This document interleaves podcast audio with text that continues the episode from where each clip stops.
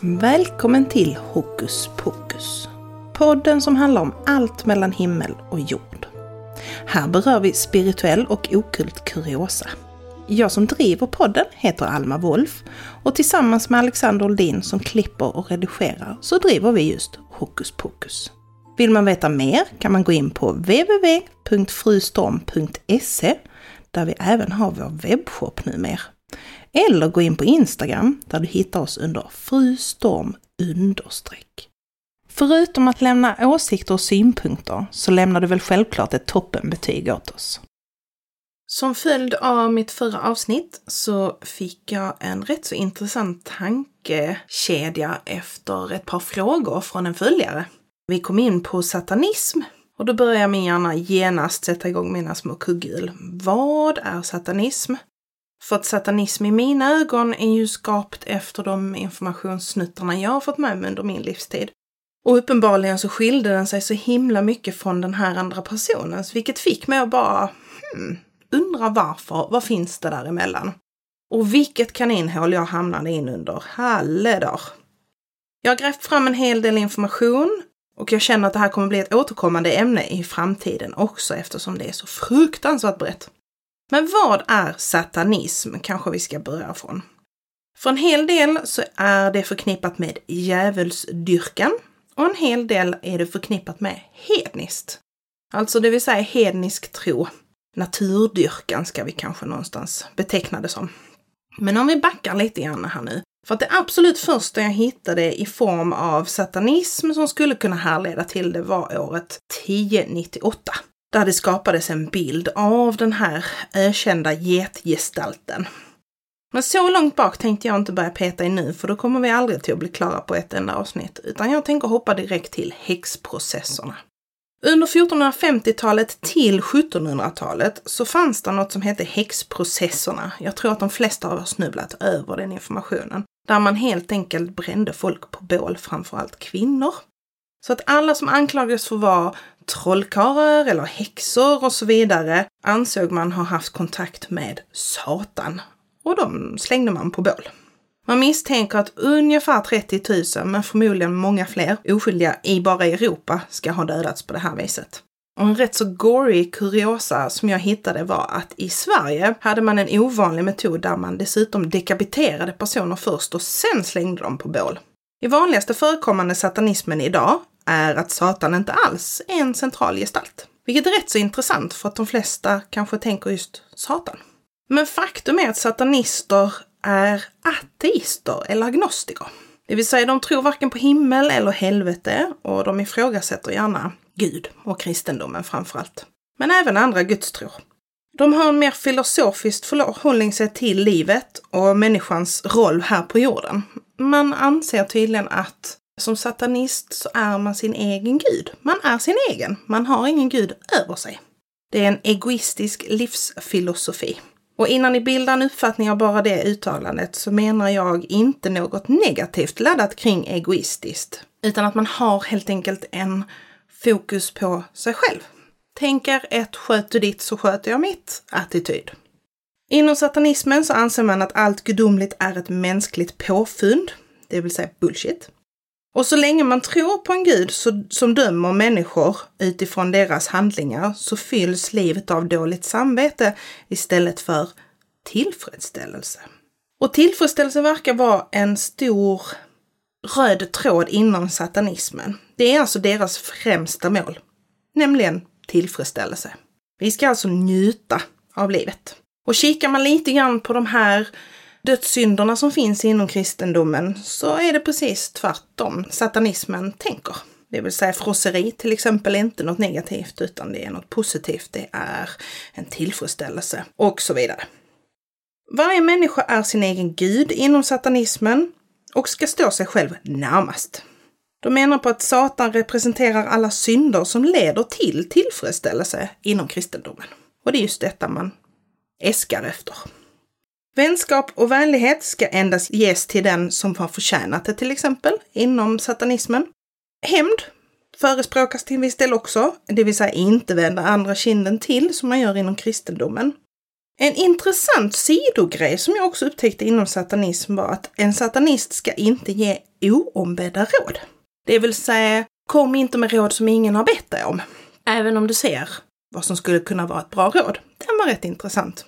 Man får heller aldrig lov att skada ett barn inom satanismen och inte heller döda djur om inte det är vid hot av ens eget liv. Jag tror de flesta av er har förknippat satanismen med ett uppåtvänt pentagram bland annat. Det här upp och nervända pentagrammet symboliserar tydligen någon form av en getgestalt som kallas för Baphomet. Det kallas för Baphomets sigill till och med. Så följer man själva formen av den här gestalten så blir det ett upp och nervänt pentagram. Det här var något nytt för mig, för det hade jag faktiskt ingen aning om. Baphomet är en äldre esoterisk symbol som förenar livets motsägelser. Det vill säga djuriskt och himmelskt, manligt och kvinnligt. Det ska liksom förena det som finns runt om i livet och i naturen, fast gentemot varandra. Och man hittar detta ganska ofta inom västerländska och esoteriska okulta traditioner. Satan har ofta varit en symbol för den ultimata ondskan, men för en växande grupp människor står den faktiskt för frihet, feminism och rättvisa samt uppror mot korrupta auktoriteter. Och det här var också en intressant grej när jag började peta runt i vad menar de just med uppror? Jo, kokar man ner hela satanismen och går riktigt långt bak i tiden menar man på rent symboliskt så var det Satan som ifrågasatte Gud. Han ifrågasatte Gud i sitt sätt och hela konceptet, det vill säga han var upprorisk. Därav grunden för satanism, en form av upprorhet mot det som är över oss. Vill man veta mer om satanism så hittar jag en hel del. Jag hittade bland annat en bok som skrevs av Anton Chandor Lavey, som även skapade en kyrka som, men som nu har upphört. Han skrev en bok som heter The Satanic Bible och den skrev han 1969, men den används än idag ganska så friskt. Det finns även en film som är skapad 2019 som heter Hail Satan. Och den ska då alltså ha inspirerats från någonting som heter Satanic Temple som ska ha skapats ungefär 2012 eller 2013. Vilket började egentligen med en form av parodi där man gjorde lite narr av både USA och dens kristna inriktning, men som sen faktiskt fick en mer och mer allvarlig roll längre fram. De finns i Massachusetts i Salem och är faktiskt en stor turistattraktion idag. Man menar också på att satanister inte tror på själva Satan utan att Satan är deras symbol som är i sig väldigt provokativt mot kristendomen. Det finns även en dikt gjord utav en John Milton som heter Paradise Lost, där han likställde just Satan med ett rebelliskt uppror. Man menar då som sagt att Satan gjorde uppror mot Gud. Gud ska då alltså symbolisera staten i USA, Satan symboliserar upproret.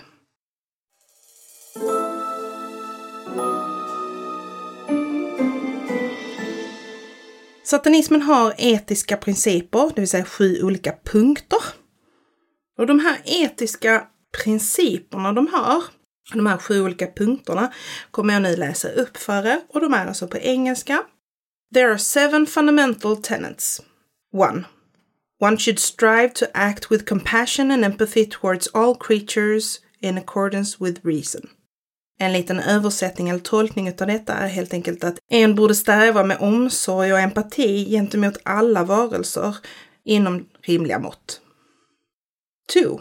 The struggle for justice is an ongoing and necessary pursuit that should prevail over laws and institutions. Kortfattat tolkar jag detta som att man konstant ska sträva mot rättvisa och att göra vad man kan i sin makt för att bibehålla det. 3. One's body is inviolable, subject to one's own will alone. Jo, den här tredje punkten har varit den största och mest lockande punkten för många att ansluta till just satanism. Och det är helt enkelt som så att din kropp är din kropp. Ingen bestämmer över den mer än du. Du har fått den och då är den din. 4. The freedoms of others should be respected, including the freedom to offend. To willfully and unjustly encroach upon the freedoms of others is to forego one's own. Det lät väldigt avancerat men helt enkelt respektera andras frihet. Även din frihet. Du ska alltså helt enkelt inte inskränka på någon annans frihet. 5. Beliefs should conform to one's best scientific understanding to the world. One should take care never to discord scientific facts to fit one's belief. Det här tolkar jag som en ganska enkel och tydlig regel. Helt enkelt inte manipulera fakta, utan håll er så logiskt och klartänkt som möjligt. 6. People are fallible. If one makes a mistake, one should do one's best to rectify it and resolve any harm that might have been caused. Alltså, vi är alla mänskliga. Och har vi gjort fel så ska vi göra vårt absolut bästa för att rätta till det. Och sista punkten, 7. Every tenet is a guiding principle designed to inspire nobility in action and thought.